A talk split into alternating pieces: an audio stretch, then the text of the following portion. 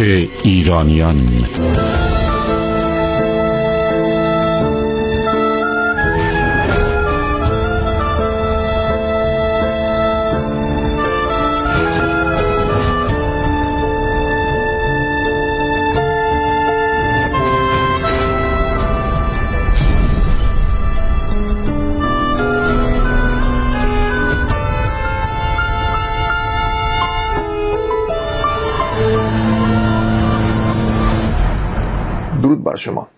خوشحالم که قشر گستردی از شما بینندگان بالاخره پذیرفتید که 45 سال از عمر ما در اثر تجاوز یک عده مسلمان قدرت طلب و عقب مانده از تاریخ در غربت اجباری سپری شده است.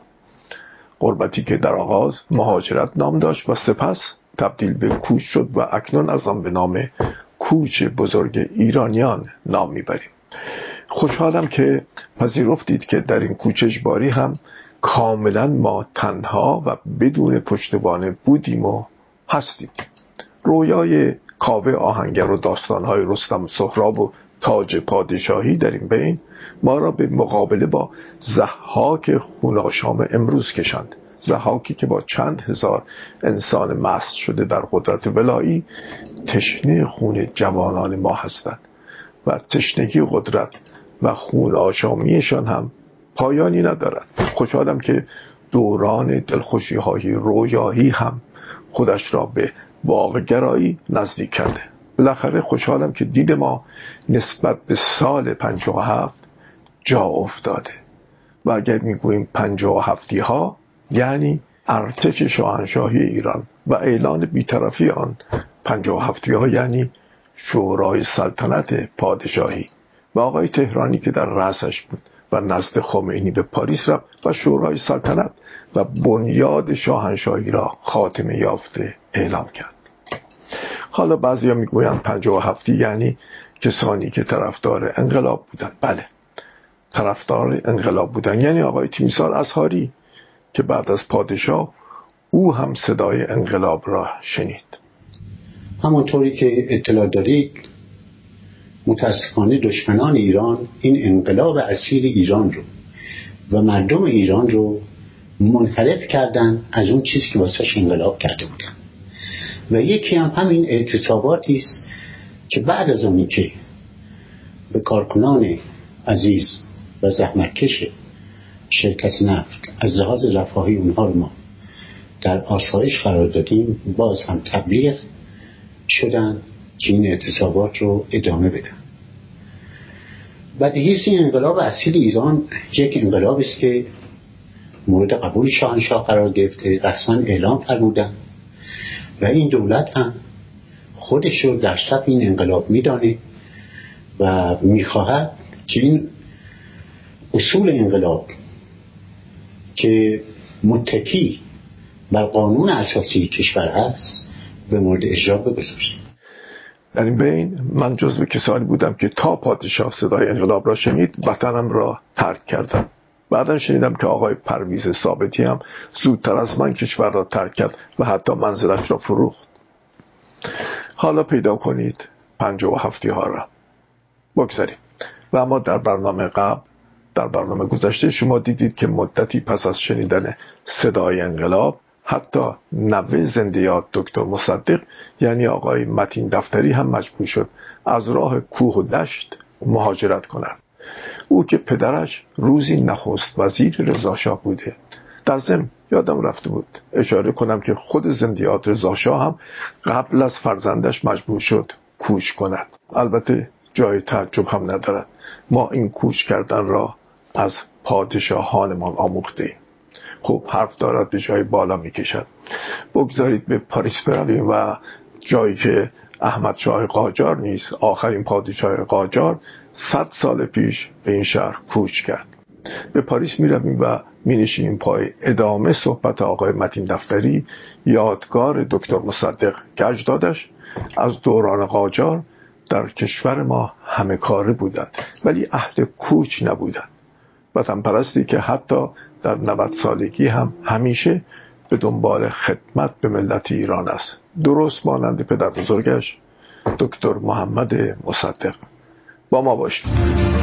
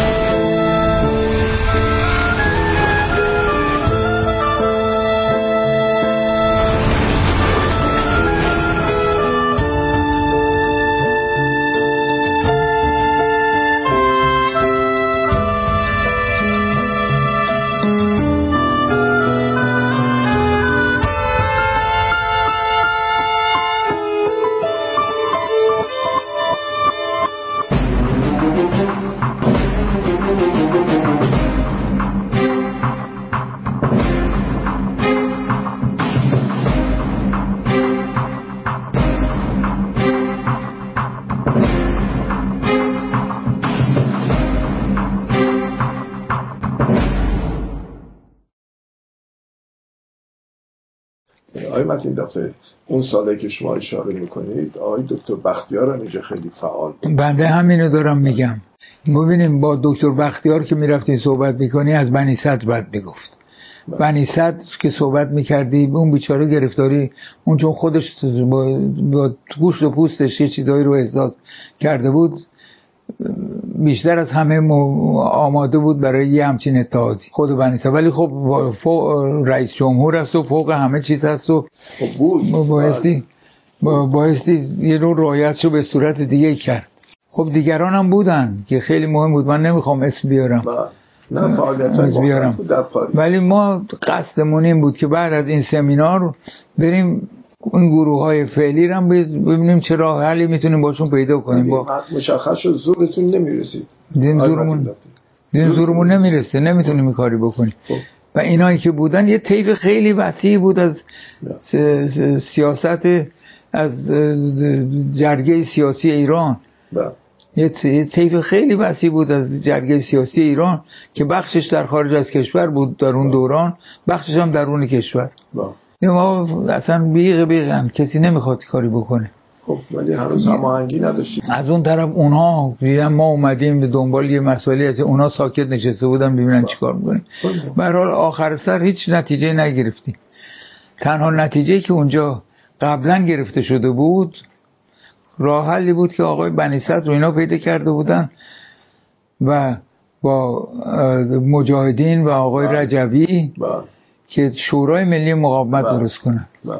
که اونم اول ادعی رفتن توش ولی پس از این مدتی خارج دلیل داشت. بله. ادعی که اومدن اونجا بیشتر کسانی بودن که در ارتباط بودن با جبهه دموکراتیک و رهبری جبهه دموکراتیک. مثل مثلا آقای پای ناصر پاکتامن. و بنده. و و, و آقای آقای آقای هزارخانی آقای هزارخانی آقای قاسملو بود در آغاز که بنی بله. بود. قاسملو هم با ما در اینا بودن. همه بودن. بودن. خب. خب این تنها تشکلی هم که می‌شد به اون صورت روی یه حد چیز بشه این بود. خب. و خب دیگه بقیه بیرون میموندن. خیلی خب بیرون بقیه هم یک نیروی خیلی عظیم بودن بیرون میموندن. بله. بیرون میموندم و این تلاش ها ما رو به نتیجه اصلی نرسوند هیچ وقت اون شورای ملی مقاومت هم به شر ایزن بله.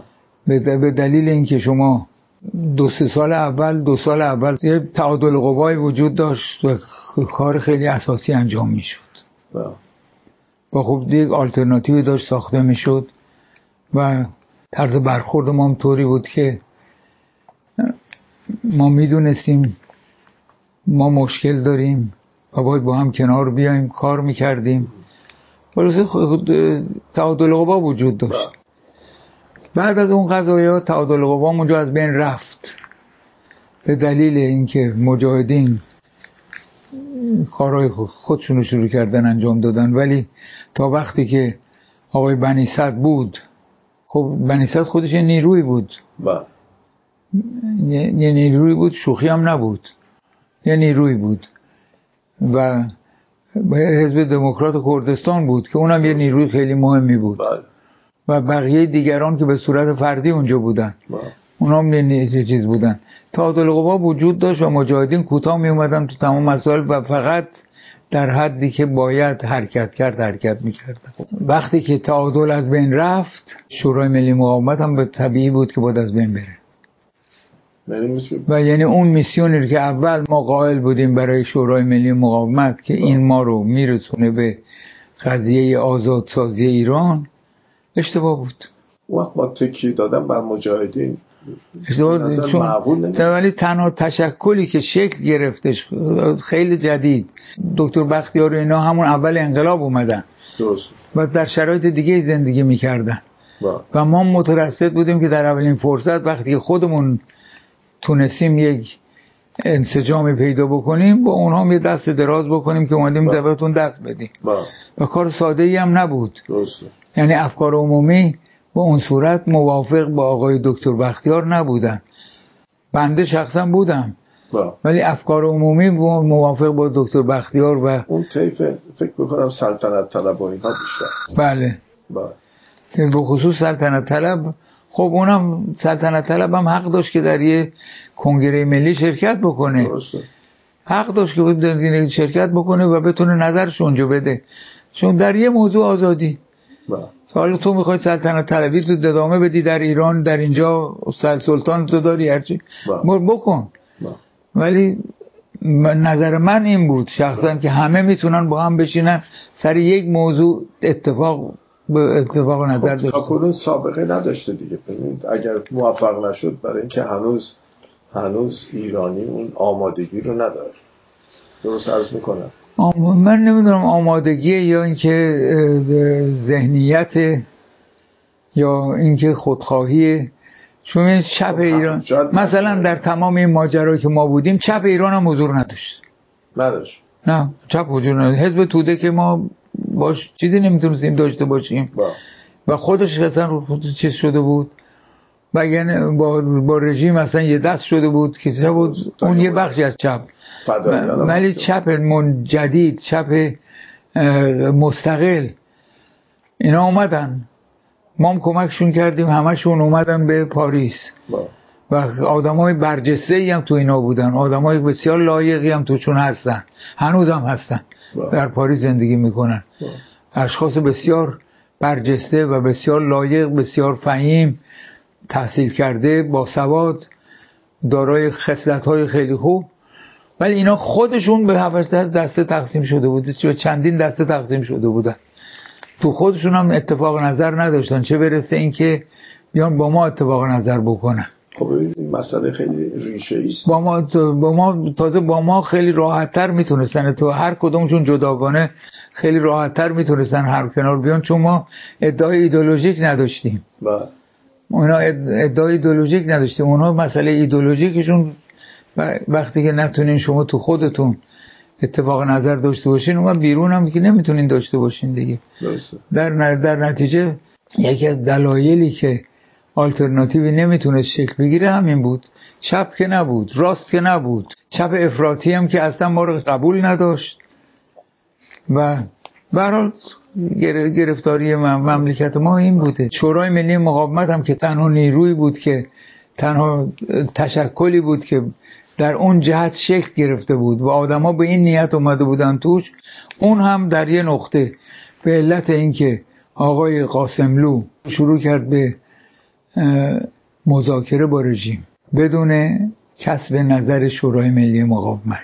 همون مذاکره با رژیمی که به محدود شد به نه. قتلشون نه. نه. قبل از اون. مذاکره با رژیم. یه روزی اومدن یه چیزی آوردن و ما گفتن که آقا ما مذاکراتی با رژیم داشتیم. سر این مسئله و اون مسئله و اون مسئله. و گفت حالا الان موقعش که به شما گزارش بدیم. چون مذاکرات ما بیهوده بود. صحیح. خب گفتیم خب اگه هوده بود چطور می‌شد؟ شما بیهوده بود ولی اگه هوده بود چی می‌شد؟ نتیجه مذاکرات بیهوده بود. جواب نداشتن بدن. و اصرار هم داشتن که بیان و بشینن صحبت بکنن.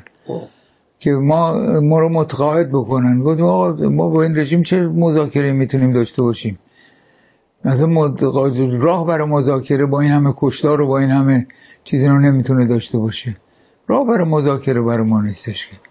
گفتن ملبس بیایم بشینیم باز دو مرتبه بحث بکنیم و صحبت بکنیم. در بحث بعدی اینها دیگه نیومدن. به دلیل اینکه مجاهدین بهانه داده بودن به دست خیلی ها و به خصوص بهانه هم نبود جدی هم بود مسئله انقلاب ایدولوژیک که مطرح کرده بودن. فاجعه بود. اون وقت اینا گفتن که خب به مناسبت اینکه ما با کسی که انقلاب ایدولوژیک ولی اینطور نبود. چون از یه جهت دیگه براشون مطرح نبود که تو این مذاکره مجاهدین تو کار خودشون درون خودشون چیکار می‌کنن. مسئلهشون قاعدتا این بود که ببینیم این فرس عمومی به چه صورتی به جلو میره. اونها هم فرس چیزشون همین بود. اینا جدا شدن. خب در نتیجه برخی از شخصیت هم جدا شدن. و شورای ملی مقاومت موند. تضیف شد دیگه. بسیار تضیف شد و از اعضای اصلی فقط ما موندیم و مجاهدین. ما یه بیانیه دادیم همون موقع. گفتیم آقا این مسائل داخلی اینا به ما مربوط نیست. مسئله ما مسئله عمومی است که اینجا شده. این شورا ملک تلق هیچ گروهی و هیچ سازمانی نمی‌تونست باشه و ما ادامه میدیم. انشالله به نتیجه اصلی که می‌خواستیم می‌رسید. خب ما ما ادامه دادیم. چند تا یه مدتی ما ادامه دادیم. جز در مسئله مربوط به حقوق بشر که خیلی عاجل و مهم بود که تیم خیلی بزرگی فراهم شد در زیر, نظر بنده با آقای کازم رجوی و تیم خیلی موفقی که در تمام مجامع بین المللی حضور پیدا می کرد و مجامع بین المللی مربوط به حقوق بشر رو متوجه نقض حقوق بشر در ایران می کرد که خب چیزهای عواید خیلی خوبی هم داشتش از لحاظ معنوی. دیدیم که رهبری سازمان مجاهدین حالیش نیست و اون چی که داره می‌کنه جهتش ساختن کیش شخصیت. ساختن یک کیش شخصیت. خب بله نهایتا دیدیم نتیجه رو دیگه. و اصلا اینا مغایرت داره با تمام کاری که ما داریم می‌کنیم. بله خب ما اون رو هم ترک کردیم. بله ترک کردیم و در نتیجه دیگه چیز دیگه نموند. علتش هم این بود که تا وقتی که نیروهای دیگران بودند هممون هر کسی به یه صورتی اشتباه کرده. اونایی هم که ترک کردن اشتباه کردن زودتر ترک کردن ما هم که دیرتر ترک کردیم اشتباه کردیم چون اونا ترک کردن ما باز ترک می‌کردیم. ما زودتر ترک ما زودتر ترک می‌کردیم. ولی ما پافشار کردیم بلکه به نتیجه برسه چون تمام جاهایی که بودیم و هر زحماتی که کشیده بودیم همیشه به نتیجه مونده بود. و می‌خواستیم این نتیجه پیدا بکنه. خب این فعالیت های شما بود در چارچوب سالهای اول. فکر می‌کنم تا سال مثلا 90 92 که شما جدا شدید. این این نکته بود که اون مذاکراتی که آقای قاسملو ایشون خیلی راحت در همون حیص و بیص شورای ملی مقاومت رو ترک کردن. بله. حزب دموکرات کردستان ایران. ترک کردن. و من در فکر بودم که اینا تا تلفن کردن. همینجا تو همین اتاق من بودم. تلفن زنگ زد. دیدم که آقای شرفکندی از بغداد زنگ می‌زنه. این رفته بودم بغداد. بله. آقای شرفکندی از بغداد زنگ می‌زنه و میگه که ما باید حتما در جلسه شورای ملی مقاومت شرکت بکنیم و عضویتمون اونجا حفظ بکنیم. خب. تمام اون بقایه مربوط به چیز هم مربوط به انقلاب ایدولوژیک هم قبلا مطرح شده بود و اینها برش نسبت بهش اصلا عکس عملی نداشتن. ما باید شرکت بکنیم که اونجا کارامون رو درست بکنیم که متحد باشیم. ما چون اینجا هواپیما گیرمون نیومده و چی نیومده گیرمون نیومده شما جلسه رو شما یه کاری بکنید که جلسه تجدید بشه تا ما برسیم. گفتم چشم. من رفتم من اطلاع دادم آقا جلسه رو یه روز عقبش بندازی با. که اینا برسن. روز دومم باز تلفن کردن که آقا جلسه جلسه, جلسه رو عقب بندازیم. آقا جلسه عقب افتاد باز دو مرتبه و شما باز نیومدین. در همون زمان اینها باز دو مرتبه تماس گرفته بودن بر این جلسه معروف وین اون موقع تشکیل شد. خب.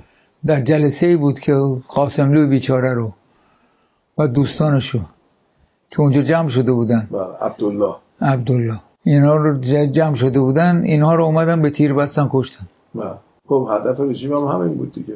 فریب کار هدف اینا, رو- هم. اینا رو فریب بودم آقا. شما و می‌تونین با یه رژیم اینطوری مذاکره بکنین برای مبادله اجساد و در مقا... برخوردهایی که با هم داریم. مبادله اسرا.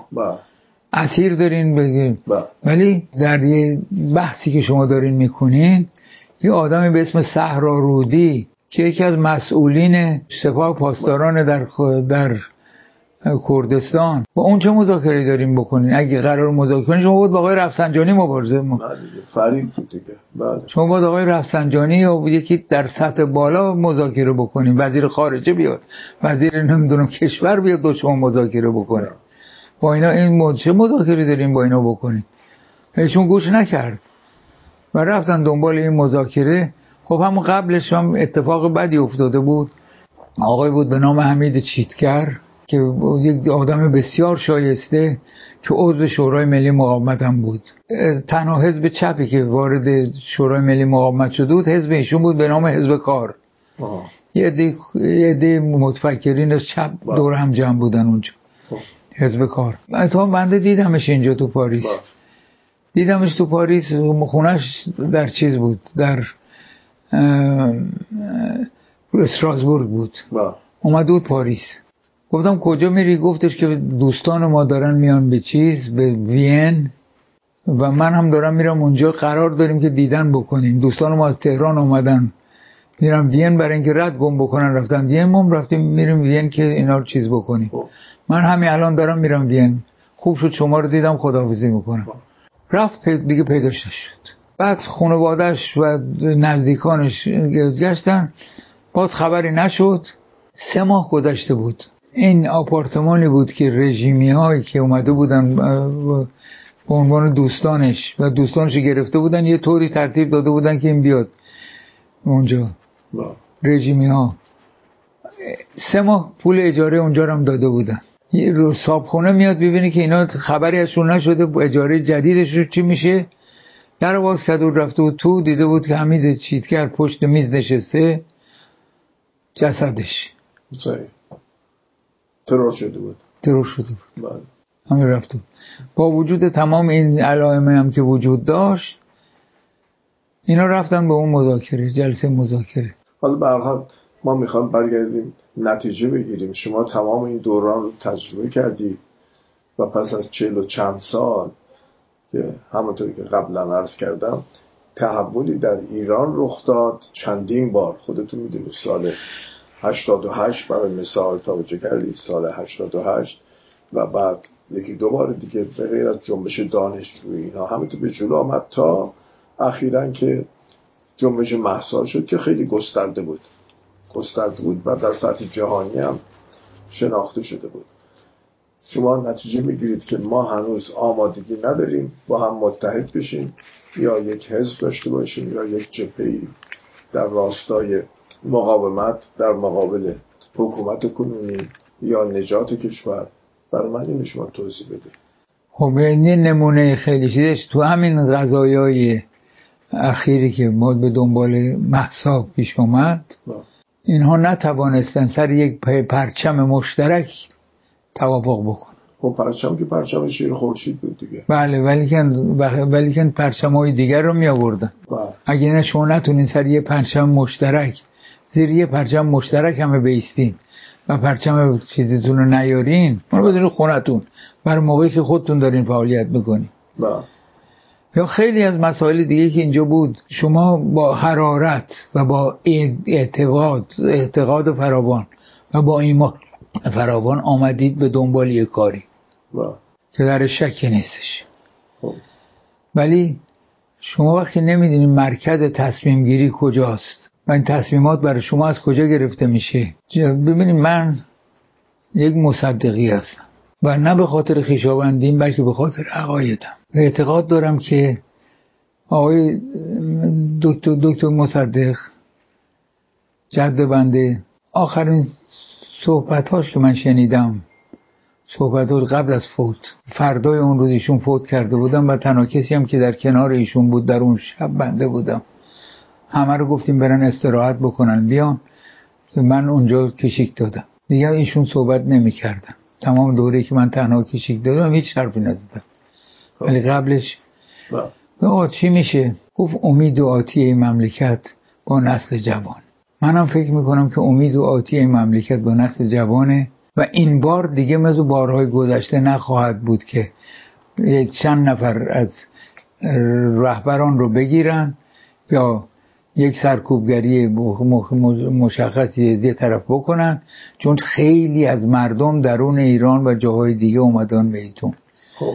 خیلی فرق داره خیلی فرق داره با گذشته. و این جوان ها هستن که به هر حال در یه دوره ای که یه مقدار سکوت ایجاد شده خودشون رو می‌سازن برای آینده. و می‌دونن که چه می‌خواهند و چه مملکتی رو می‌خواهند که توش زندگی بکنن. درسته. شاهدش بودیم. درسته. و وسایل ارتباط جمعی که در دنیا شکل گرفته که تو جیب هر کس هست نه. این نمی‌تونه کنترل بشه توسط هیچ کس جز خود اون کسی که این تو جیبشه. ولی ببینید حالا فرمایش شما صحیح ولی سه چهار ماه این پیش رفت. در کف خیابون بودن جوان ها ولی بعد سرکوب شدن اینو چی می‌فهمه بنده اطلاع دارم که سرکوب شدن و بنده شنیدم که سرکوب شدن ولی اعتقاد دارم که نابود نشدن. یعنی در بستر جامعه هنوز؟ در بستر جامعه هستن. بله. و می‌دونن که چه می‌خواهند. در اون دوران واقعا بخش عمده کسانی که حرکت می‌کردن نمی‌دونستن چه می‌خوان. یه چیزایی را پکن... پکنیا گفته بودن یه چیزایی مسکویا گفته بودن یه چیزایی خود مستقل خودشون گفته بودن و تو اینا قوطه بر بودن. چون طوری هم شده شرایط اختناق رو به صورتی چیز کرده بودن که تشکل داخلی نمی‌تونست شکل بگیره. در نتیجه تفکر داخلی هم نمی‌تونست شکل بگیره با سانسوری که می‌کردن. خب. یعنی کتاب منتشر نمی‌شد. مجله منتشر نمی‌شد. مگر زیر نظر ساواک. بله. و ساواک هم به حد اشد کنترل می‌کرد خیال می‌کردن که ولی که زیاده روی خیلی فاحشی بود. وحشتناک فاحش بودش. بله. ولی الان دیگه قابل کنترل نیست. چون این دستگاه چیز تو جیبتونه این تلفن تو جیبش. و ماهواره هم کسی نمی‌تونه کنترل بکنه. و ارتباطات قطع نمیشه وقتی که همچین چیزی هست خب. ما شما صحبت از چیز کردیم ما صحبت از انقلاب مشروطیت کردیم و تلگراف خونه بله.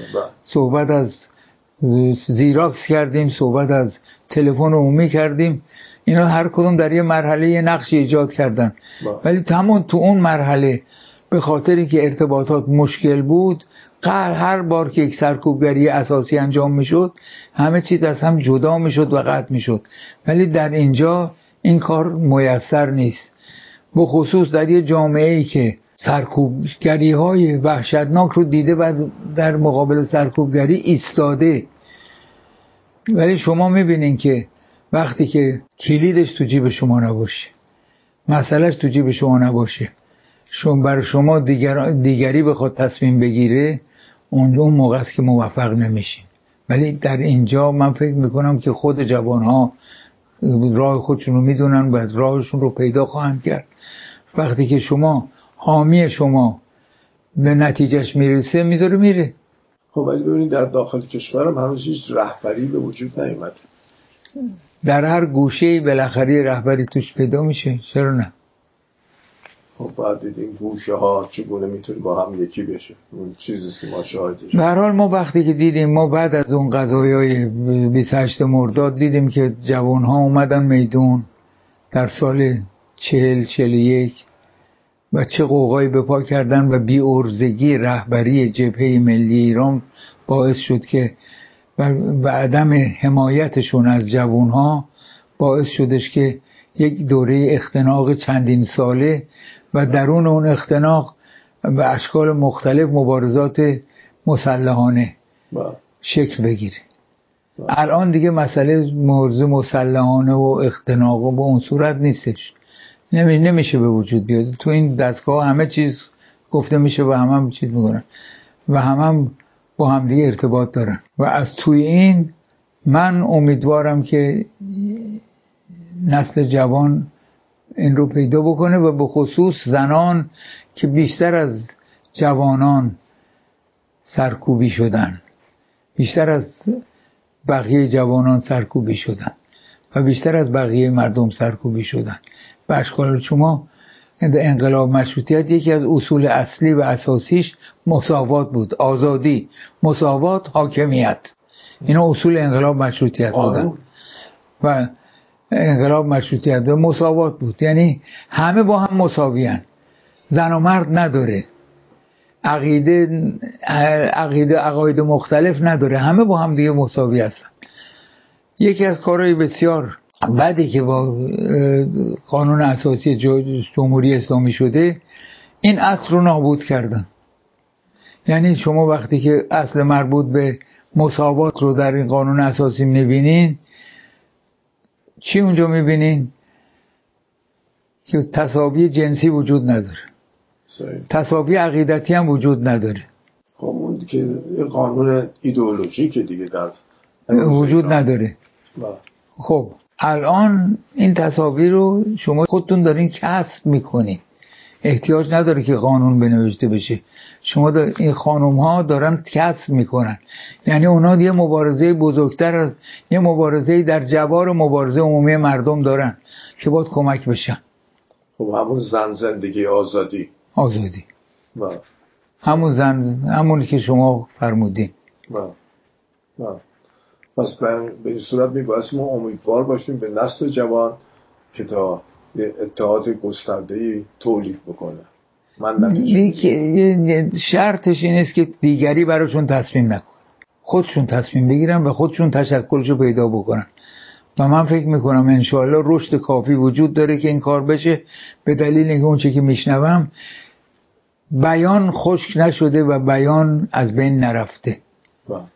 در هر دوره ای که شروع اختناقه شما ببینید آزادی بیان اول از همه مورد تجاوز و از بین میره. الان نمی‌تونن آزادی بیان رو جلوش بگیرن. آیندگان رو اومدن تعطیل کردن با 26 تا روزنامه و مجله دیگه.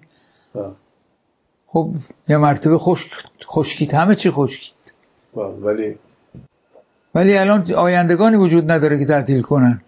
همه آیندگانه جمع عوض شده. بله. ابزار, مب... ابزار مبارزه هم تغییر پیدا کرده. تغییر پیدا کرده. بله. پس به این صورت من نتیجه می‌گیرم صحبتی که با شما داشتم آقای متین دفتری که سالهای سال در چارچوب مبارزات داخل و خارج از کشور بودیم میبایستی امیدوار باشیم به حرکت جوانان در امروز ایران نه در خارج.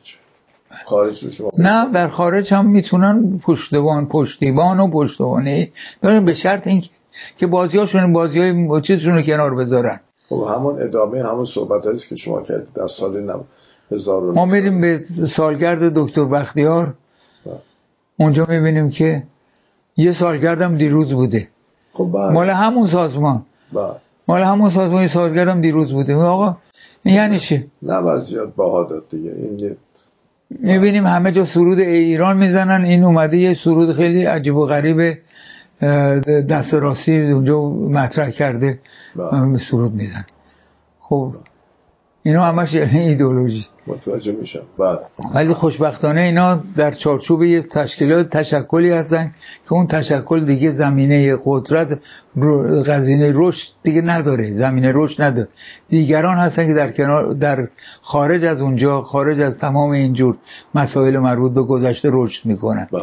تقریبا شاهدش هستیم دیگه. بله. این فرمایش شما تقریبا شاهدش هستیم بله. بله. و اگر مثلا می آقا عربستان سعودی داره خزینه فلان چیز رو میده. بله. خب عربستان سعودی وقتی که به مرادش می‌رسه توی مسائل مربوط به خلیج فارس رو میاد حل و فصل می‌کنه بله. و اینها می‌تونن گروگاناشون رو مبادله بکنن تا تمام اینا دی دی یه مرتبه میگه میگه آقا من جنس رو تحویل گرفتم. بعد از اون دیگه کاری با شما ندارم. در نتیجه تلویزیون ناچار منتقل بشه به امریکا که بتونه زندگی بکنه. ولی همین که تونستن تلویزیون رو موقع منتقل بکنن خودش یه مسئله ایه بله ولی انشالله که خودشون کرده باشن.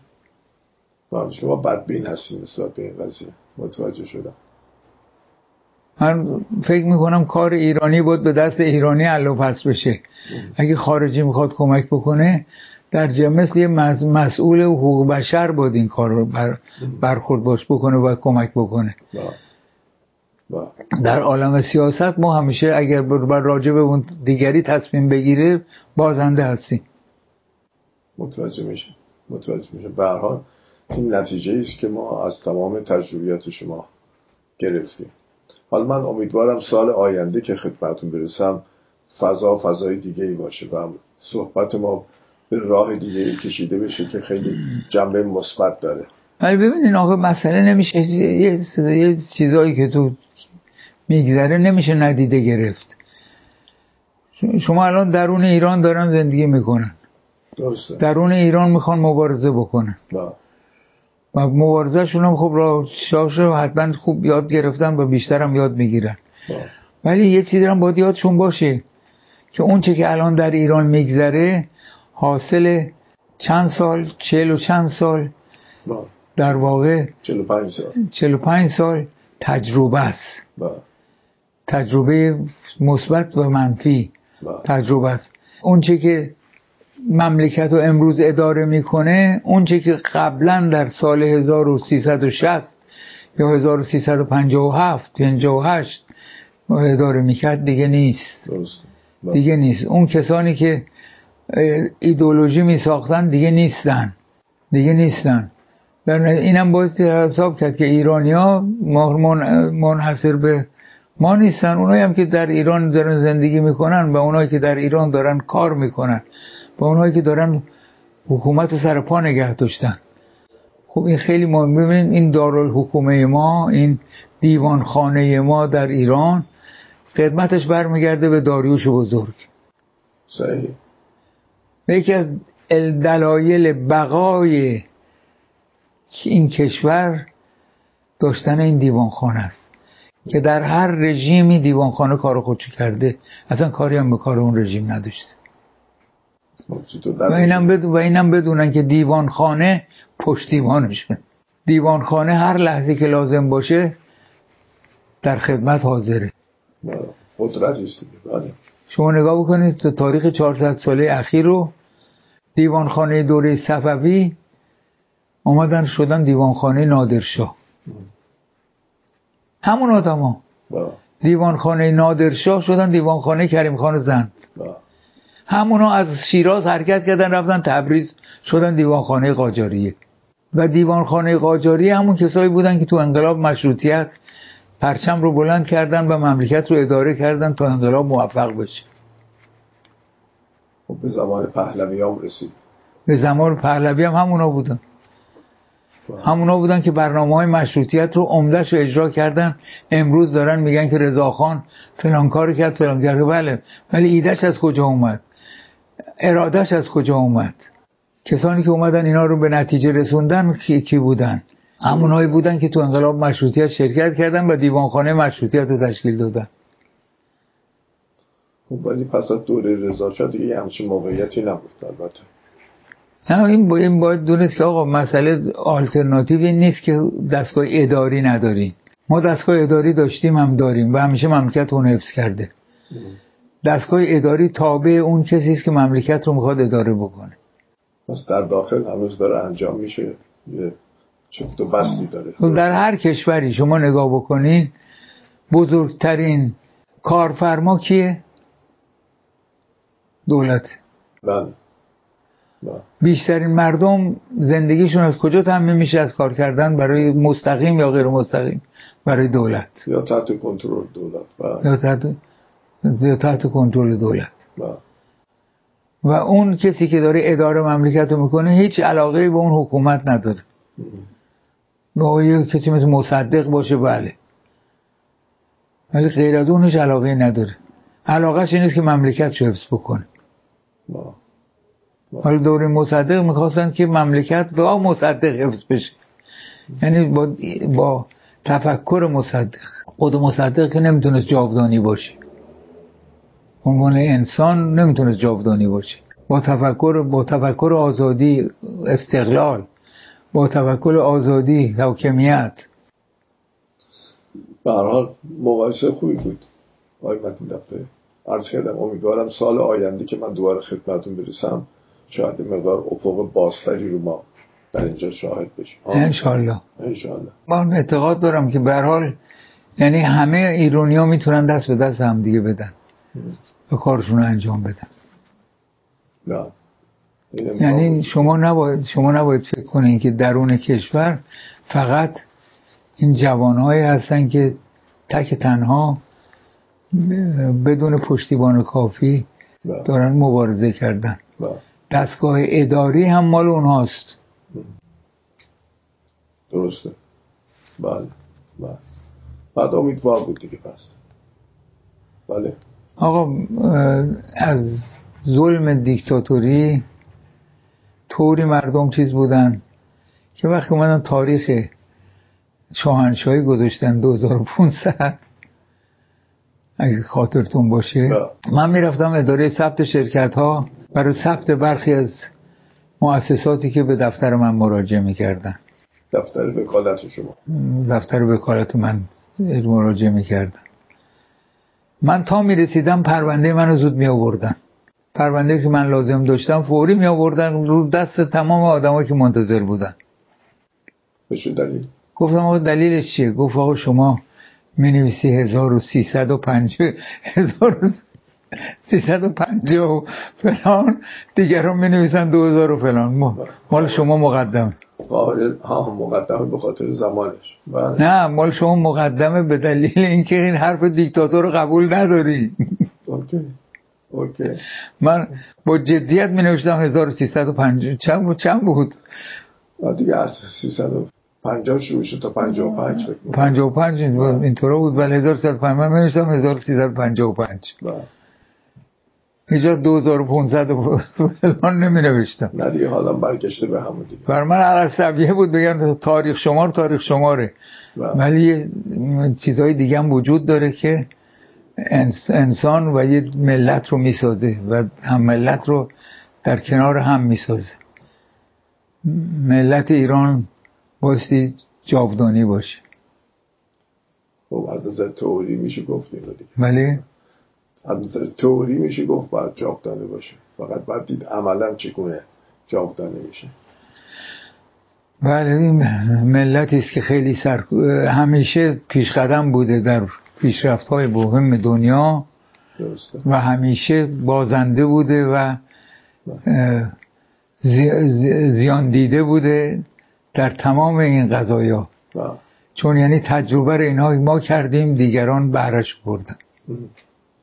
هنوز همون راه ادامه داره. هنوز همون رو داره داره. و شما وقتی که مجلس تشکیل شد در ایران دانشجویان دانشگاه کمبریج و آکسفورد در انگلستان بخش عمدهشون هندی بودن. یه مجمعی تشکیل داده بودن از ات- یعنی اتحاد دان... ات- اتحاد دانشجویان شبه قاره هند. در این دانشگاه بزرگ. در اولین فرصت اینها نام مجمع خودشون رو تغییر دادن به مجلس. به افتخار مجلسی که در ایران تشکیل شده هنوز بخش عمده اروپا هنوز همچین مج- چیزی نه همچین محل اجتماعی نداره. پارلمان؟ پارلمان ندارن پارلمان اونگونه ای ندارن آلمان رو مثلا نگاه بکنین انگلیس فقط انگلیس و فرانسه. اینا دارن. بقیه کشورها نداشته ما در مراحل پیشگام بودیم دیگه. حالا باید صبر بکنیم تا دوباره اون موقعیت پیش بیاد. درسته؟ بله من رفتم به انگلیس برای تحصیل دیدم مجلس. در یکی دوست هندی داشتم. یا پاکستانی یادم نیست کدومشون بود. اومد گفت آقا امشب ما جلسه مجلس داریم شما بیاین. گفتم مجلس چی گفت شما نمی‌دونین چیه؟ گفتم نه والا من, من, من چه می‌دونم چیه؟ من نش- نشیده بودم تا به حال. همون که در ایران هست. خب همون مجلسی که تو ایران شما دارین ایران برقرار کردین در در سال اول قرن. در سالهای اول قرن. و در دهه اول قرن. به حال امکاناتی بوده که آدم که ایرانی ها توانستن از پیشرفت های غرب استفاده کنن و در بعضی موارد هم غربی ها بودن که تونستن از تاریخ ما یه مقداری بهره بگیرن. بله. و بوده دیگه. بوده. شما همه اینا رو پشت سر گذاشتین. یعنی ما الان آقا بیش از دیویس ساله که داریم مبارزه می‌کنیم. جنگ های ایران و روس که پایان پیدا کرد جمع شدن اشخاصی مثل قائم مقام فرهانی میرز بزرگ پدر پسر مستعی خان فرهانی. اینا همه جمع شده گفت آقا ما خود عباس میرزا. بله عباس میرزا. عباس میرزا. که آقا ما کم توی این جنگ ها صدمه ندیدیم کم فداکاری نکردیم. قدرتمون هم از لحاظ نفری بیشتر بود بعضی وقتا. امکاناتمون هم چطور شد ما باختیم؟ تو این نتیجه رسیدن که از کاروان تمدن عقب موندیم. و بایستی عجله کنیم. و این بود که انقلاب مشروطیت شکل گرفت. یعنی با عجله داریم جلو میریم. یعنی یعنی یعنی شما اول قرن تا آخر قرن که برسید تازه وارد مرحله مشروطیت میشی. ولی سیر تفکر و سیر ایدولوژی و فکر فکر بزرگ اینجا هیچ وقت قطع نشد. و اشخاص شروع کردن به غرب رفتن و مطالعه کردن که غرب چه کرده که ما هم بایستی بکنیم و ما نکردیم. در دوران صفوی اوج قدرت رسیدیم ولی که نگاهی نکردیم با اون طرف رسیدیم ببینیم رنسانس چه کرده اون بر دیوار. دقیقا. دقیقا. دقیقا. خب ولی الان همه چیز خیلی با سرعت پیش میره نسبت به اون دوران. زمان زمانه دیجیتاله و همه چی خیلی با سرعت همونطور که خودتون بله. اشاره کردید. خیلی ممنون از وقتی که شما گذاشتید و توضیحی که دادید در ارتباط با این وقایع اخیر ایران. خیلی ممنون. باشه. در نگاه به کوچ ایرانیان با ما همراه باشید. تا روزی با هم آن را به پایان برسانیم.